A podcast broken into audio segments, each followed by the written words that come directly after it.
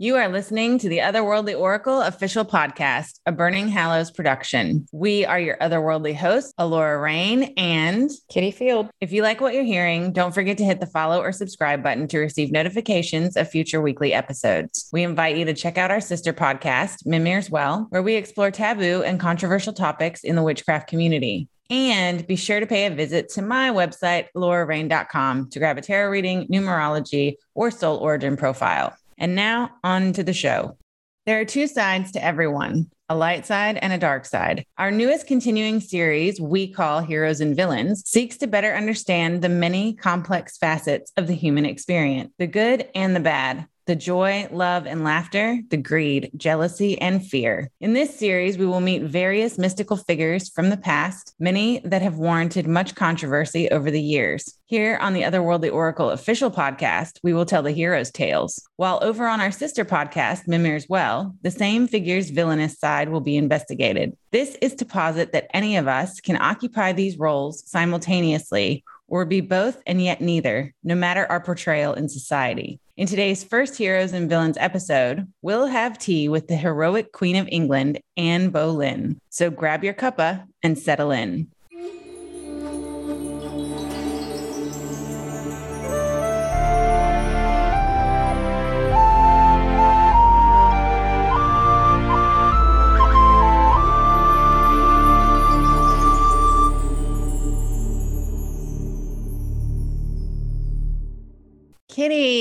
Yes, madame.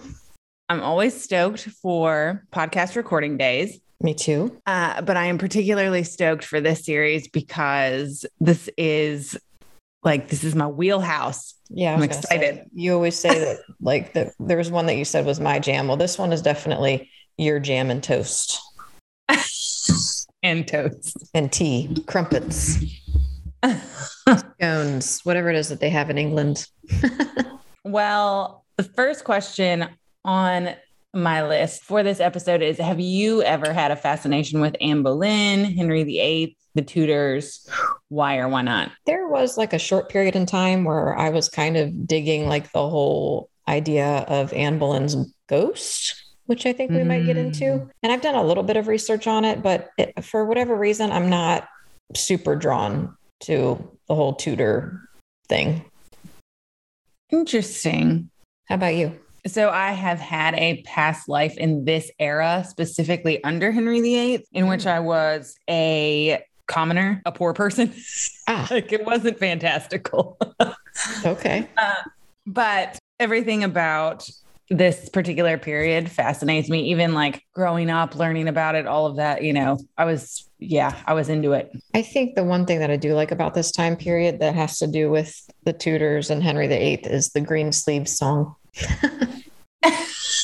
Yeah that's the best thing to come out of it. Basically yeah. Oh man. Okay before we go in depth into anne boleyn's story I want to know if you think that Anne had a magical or witchy side to her? I don't know. I'm not convinced either way, to be honest. I think it's possible, but mm. you know, we'll be going into all of the rumors and things. I think there was, and I have my reasons, but the deeper we get into the podcast, mm-hmm. I think will reveal why I feel that way.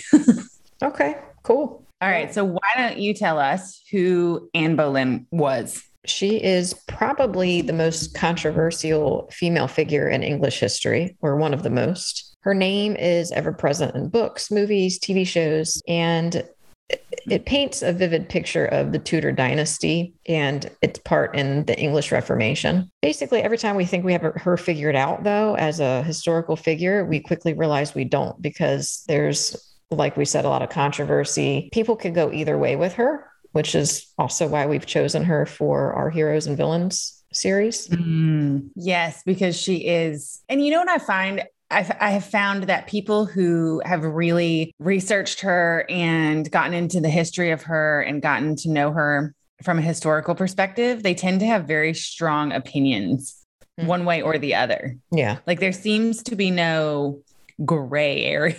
oh, well, With- I'm in the gray area. So maybe that means I haven't read enough.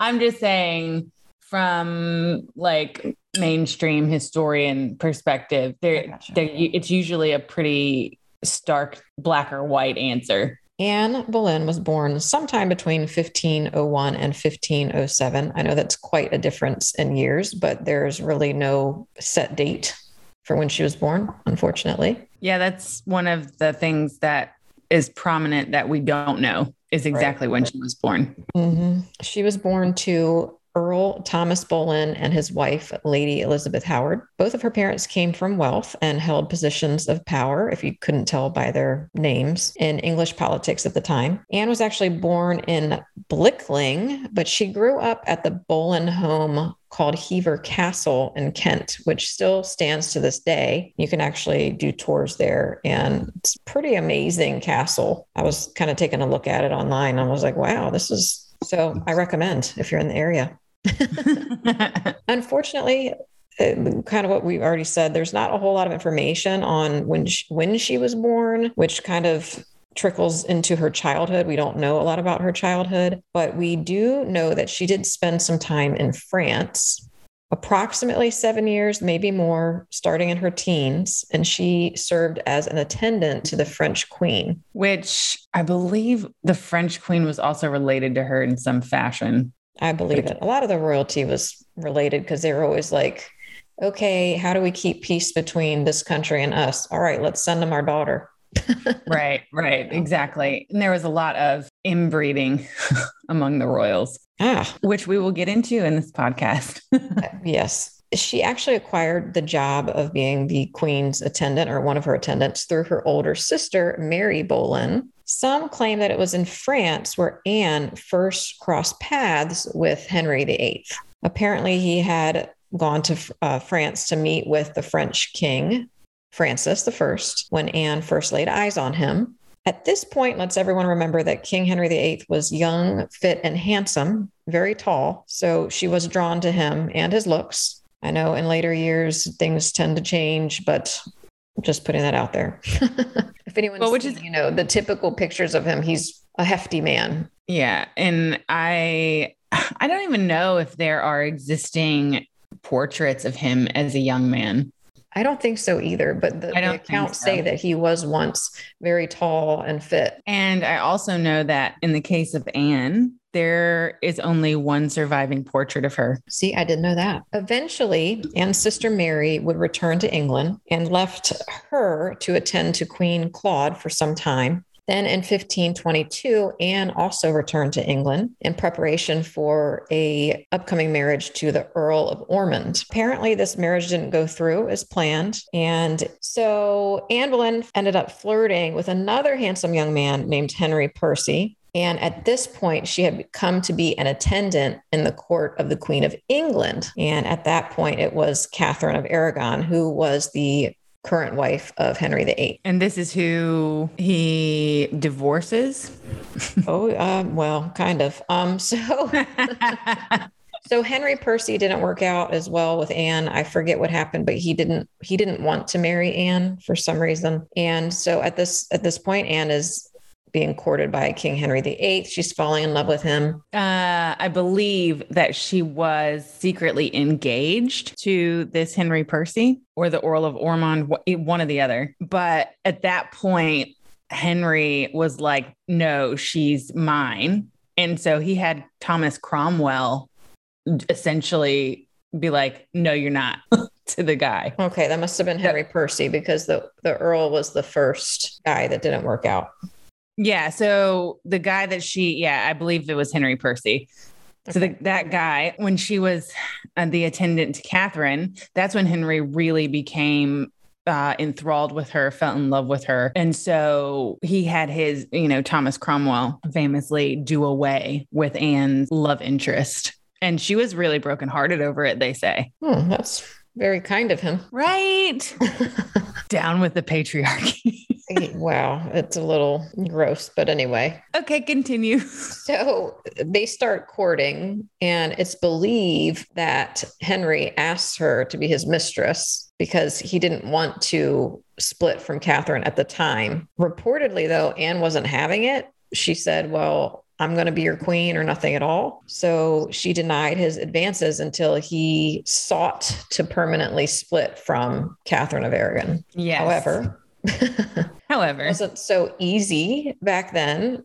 The church didn't really believe in divorces. They didn't want to do any kind of a separation between Henry and Catherine. So it caused kind of a big uproar. It was it was just not something that the king should have been doing back then. But, you know, Right. Henry had to have his way.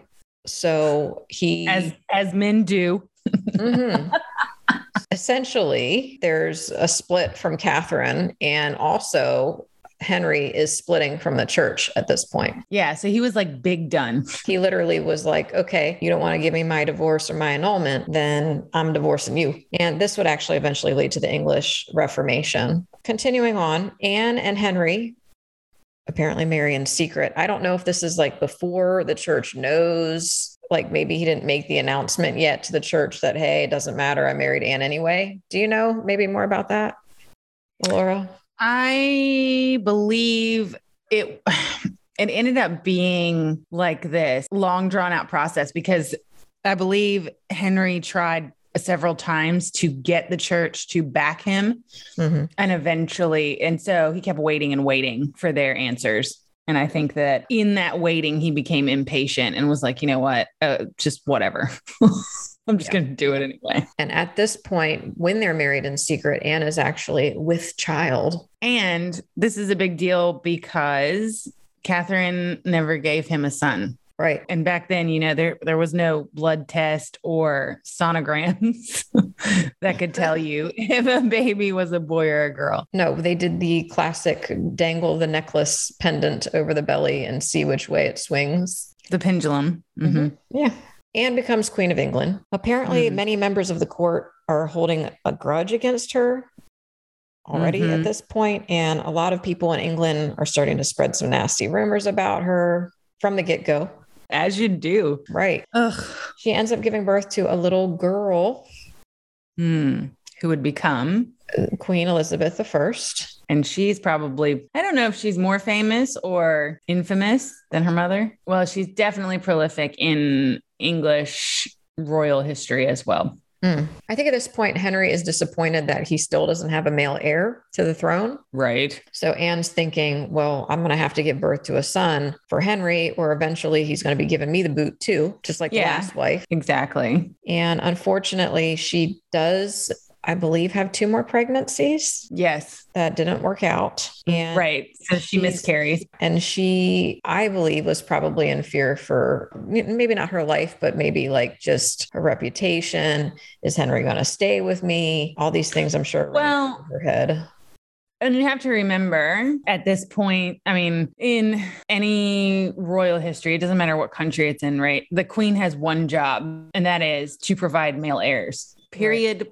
End of story. Like that is you, that is it. That's what you're here to do. And so when you can't do that, I would think that that would cause a whole lot of issues in society as well as for your own mental health and et cetera. I agree. Before we go into the accusations and the downfall of this lovely woman, let's take some time here to talk about the beneficial things that Anne actually did for English society because she was very charitable. She did a lot of good things.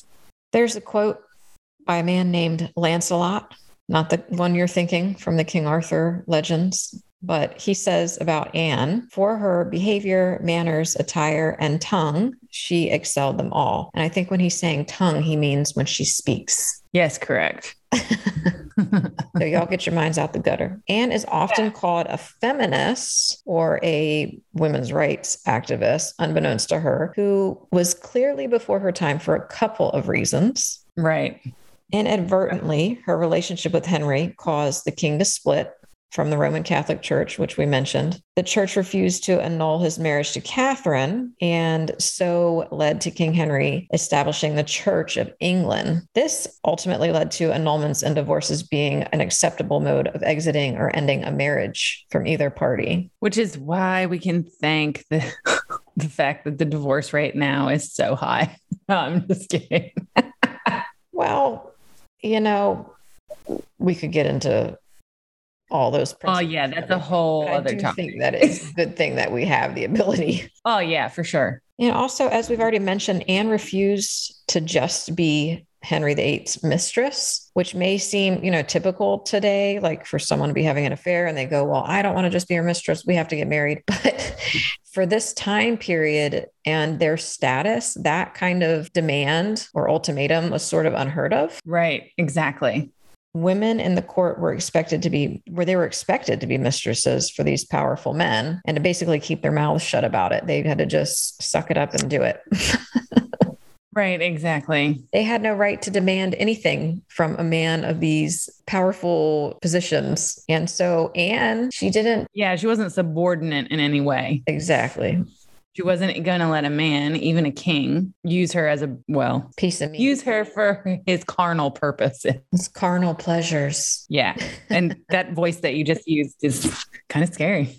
It was scary. it was supposed to be sexy. Well, yeah. I mean, I think that I could, you know, call a sex line and hear that.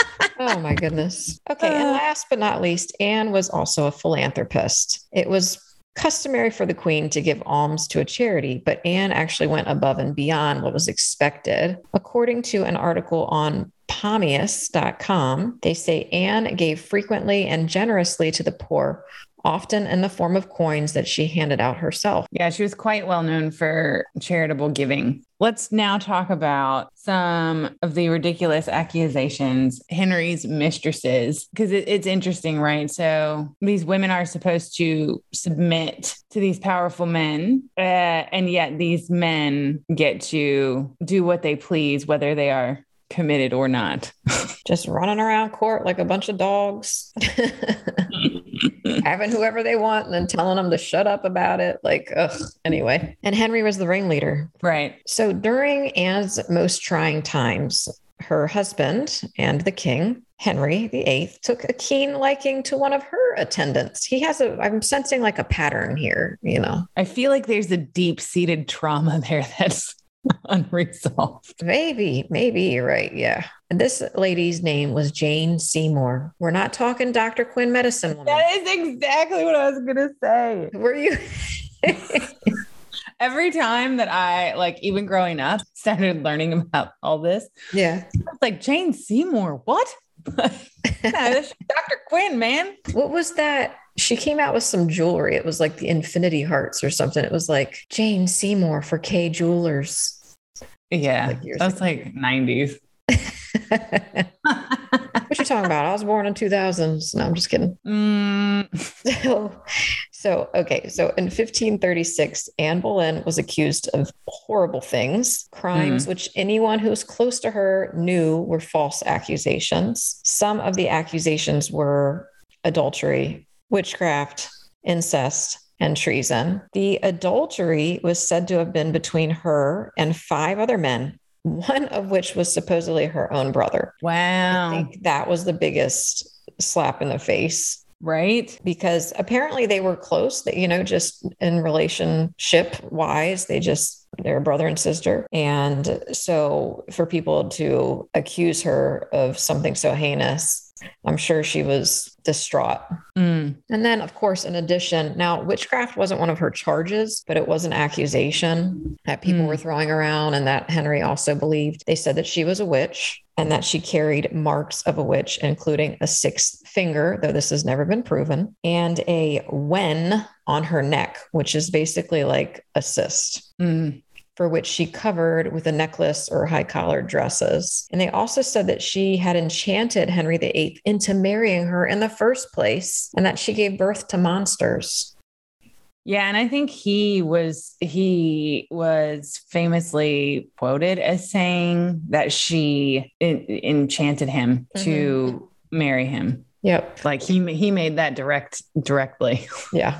Of course he did. It's never his fault. One of the charges that was brought up, another one was treason. Mm. And this was because they said that Anne was plotting to murder Henry by way of poisoning, which also kind of went along with the witch accusation because poisonings were a common, basically, trait of witches back then. Everyone thought that witches were also poisoners. That's that's really interesting too because if you look back on historical true crime, women, period, were poisoners Mhm. because it was the easiest format for a woman who was smaller in stature to use against men or women larger. It, and it was just cleaner. And it, you know what I mean? Like there was actually there was a podcast that my daughter and I were just listening to that was talking about a woman who was famous for this in Italy actually and I can't remember her name. I wish I could remember. She had basically she was running a business for women.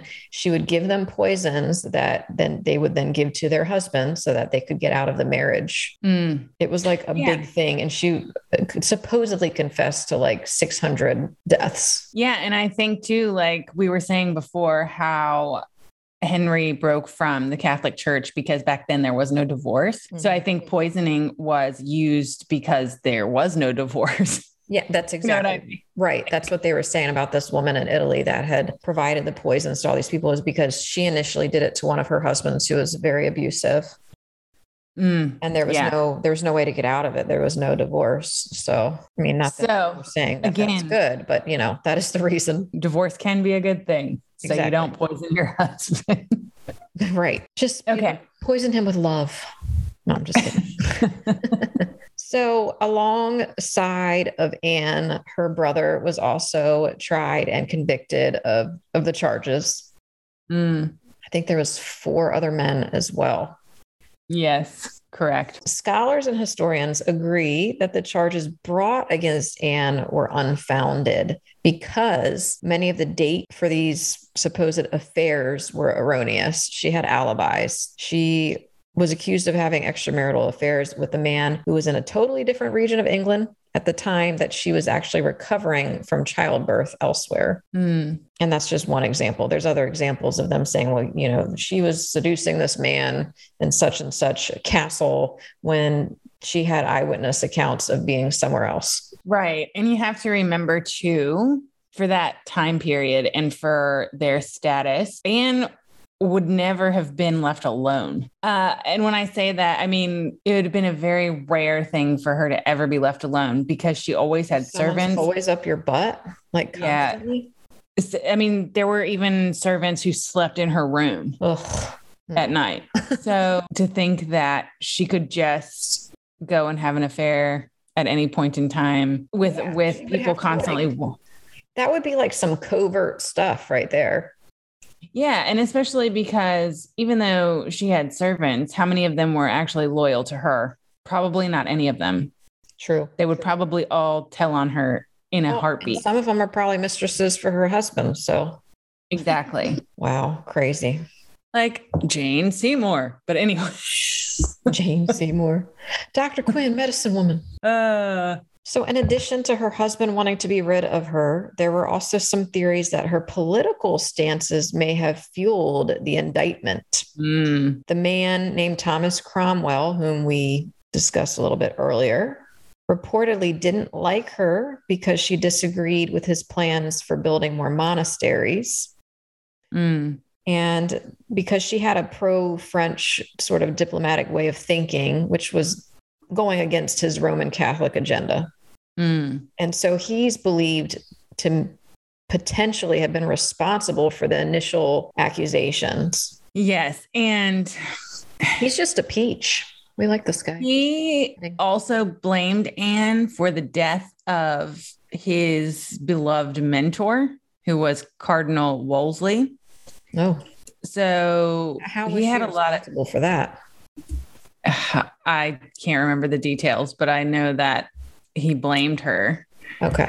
um, for his death. And so he also was responsible for drawing out the initial charges. Now, whether he did that on his own or at the direction of Henry VIII, which is probably more likely. So, Henry VIII was probably like, okay, she's not giving me a son. She's not subordinate. She has this handmaiden that I want to be with, and I need you Six to fingers creeping him out. And what? Her sixth finger is creeping him out.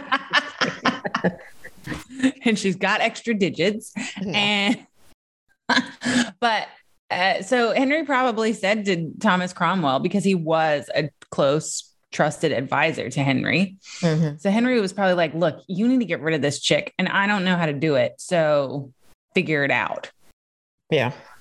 And so this is what ensued. And I don't know if Henry necessarily intended for her to die to be rid of her, but it all worked out in his favor. So I don't think he was um super hurt over it. I mean, I feel like these people should be busier than like running around and and particularly Henry like having all these affairs. Do you know how much time that takes? Like, didn't he have a job of being a king, or is this what kings did? This is what kings did. They just did people and then like accuse them of awful things, apparently. I know, particularly in Henry VIII's reign, and I think that it's pretty prominent across the board for uh, royalty, heads of state, monarchies. There is like a small congress of people who are your advisors, whether it's on war, whether it's on matters of state, blah, blah, blah, diplomacy, etc. And they pretty much pull the strings and tell you what's going on. And like you do get final say over things, but what you have a say on really depends on what they've been doing. Wow. Yeah. So, alrighty then. So he had a lot of time to. Oh, yeah. He was things. well known to be, you know, he went on hunt, lots of boar hunting. He was, well, in his later days, he became overweight and he loved luxury. So, you know, food, wine, women, all of it. I mean, I don't blame him. Those are three very good things. but we'll we'll we'll pull it back around and we'll talk about the hero of the tale, which is Anne. Mm. Sadly, she dies in this tale. She's she's executed. But it is said by her confidants and her friends that she went boldly, calmly, and joyfully to her death. Mm. So, to quote history, Anne prepared herself to die that day, making her last confession and celebrating the Mass in front of Sir William Kingston, Constable of the Tower of London. Mm. Some guy with a crazy name reported to Holy Roman Emperor Charles V that before and after her receiving the Holy Sacrament, she affirmed on peril of her soul's damnation that she had not misconducted herself so far as her husband, the king, was concerned. Mm. So to me, that convinces me that she wasn't guilty of these things. I don't know why. It just does. I just believe her. Yeah. Well, I mean, back then, damnation was a serious thing. True. So you're saying she could have, like, at the last minute, be like, I didn't do it. well, yeah. I mean, the fear between heaven and hell and purgatory and, you know, the Catholic afterlife was real. Yeah. So, yes, you may have a valid point there. I mean, she could have lied, but then that's sinning too. So, so Anne was killed by beheading at the Tower of London on May 19th, 1536. Let us note that this was just three years of marriage with Henry, only three years of being the Queen of England. yeah. And following that, the details once again are kind of muddy, similar to her birth, sadly. She is thought to have been about 35 years old at the time of her death, and sources claim her remains were placed into a chest because no one bothered to provide a coffin and then laid to rest in the chapel of St. Peter ad Vincula. Yeah, they were placed in an arrow chest. yeah. And I think that I also read that she was placed in a like nobody got a got a coffin or anything like that. They didn't prepare for what to do with her body because they all just assumed that hmm. she'd be put into this. Nobody got her a coffin because they just assumed that she would end up in this arrow chest because this arrow chest was also filled with the ashes of five other women who had been beheaded. oh, that's nice. Yeah, she wasn't even get like gonna get her own space. so no proper funeral, really.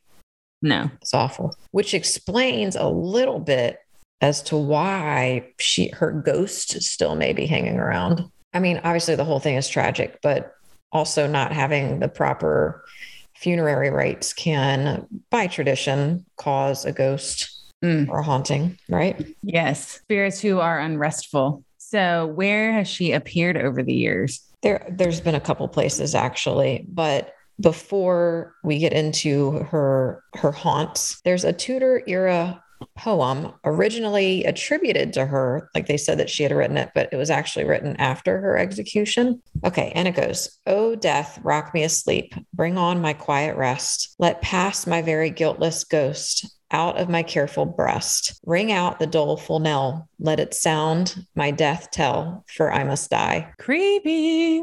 I know it is. It's creepy and sad. Gives So I feel like it's no wonder that people have been seeing the ghost of Anne Boleyn for centuries. I mean, her her life was kind of tragic, especially at the end. Mm. Her death was tragic, and then the funeral like wasn't even a funeral. I don't think her death was tragic. I think it was traumatic. Oh, for sure. Like, traumatic and tragic. And I mean, just everything that led up to it. Like imagine, imagine loving someone and trying your best to to please them and doing everything you possibly can, you know, for your country, for your family, what have you. And then just to turn around and people be like, you're a witch and you're cheating on your husband with your, your brother and all these crazy things mm, going through all of that, sitting on trial with some of your family present, and actually Anne's father was on the jury. hmm I mean, it's just sad. I just I, I feel bad for her.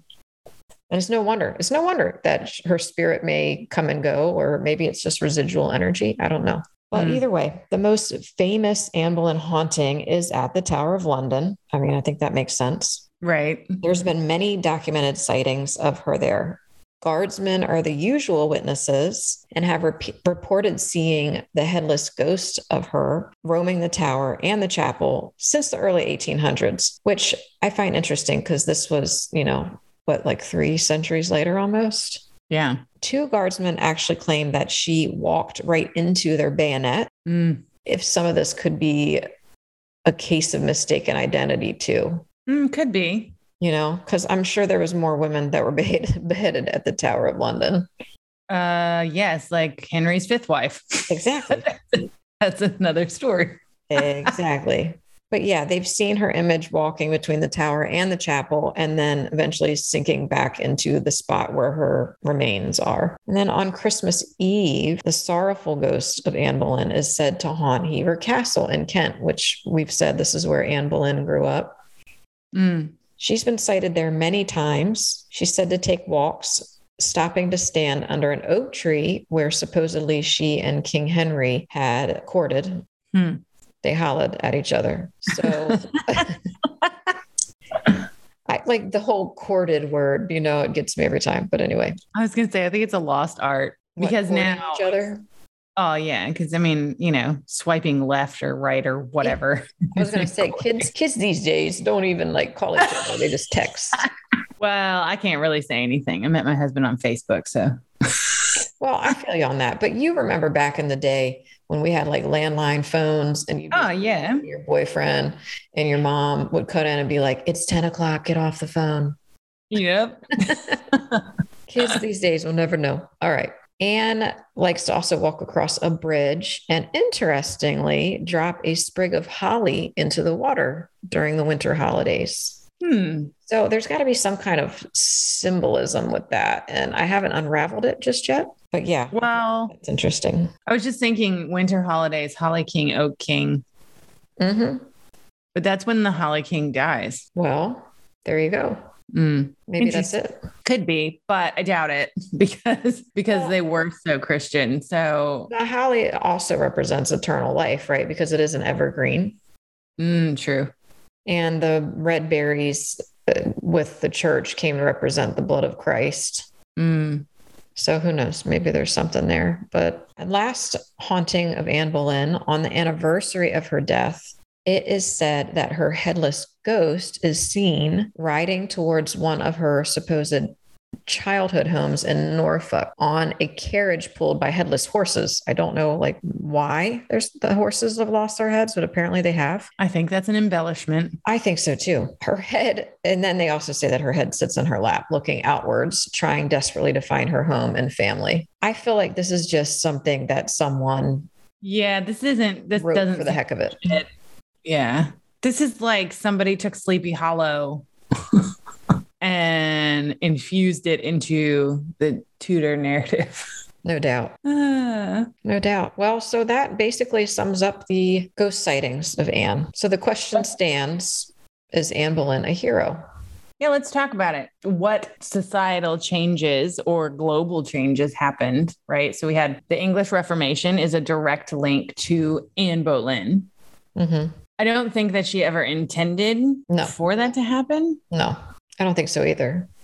So I wouldn't say that she was like the champion of the English Reformation. It just kind of, Maybe a catalyst, though, like un- Yeah.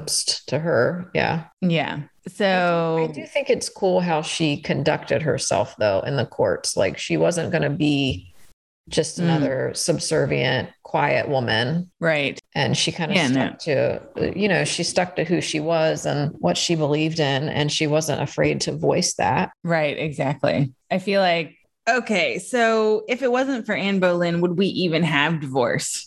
Or would we still be poisoning husbands who were abusive? Oh my God. Who knows? I mean, I pro- I feel like eventually it would have happened. However, it might not be. It might not. It might not have looked like what it looks like today.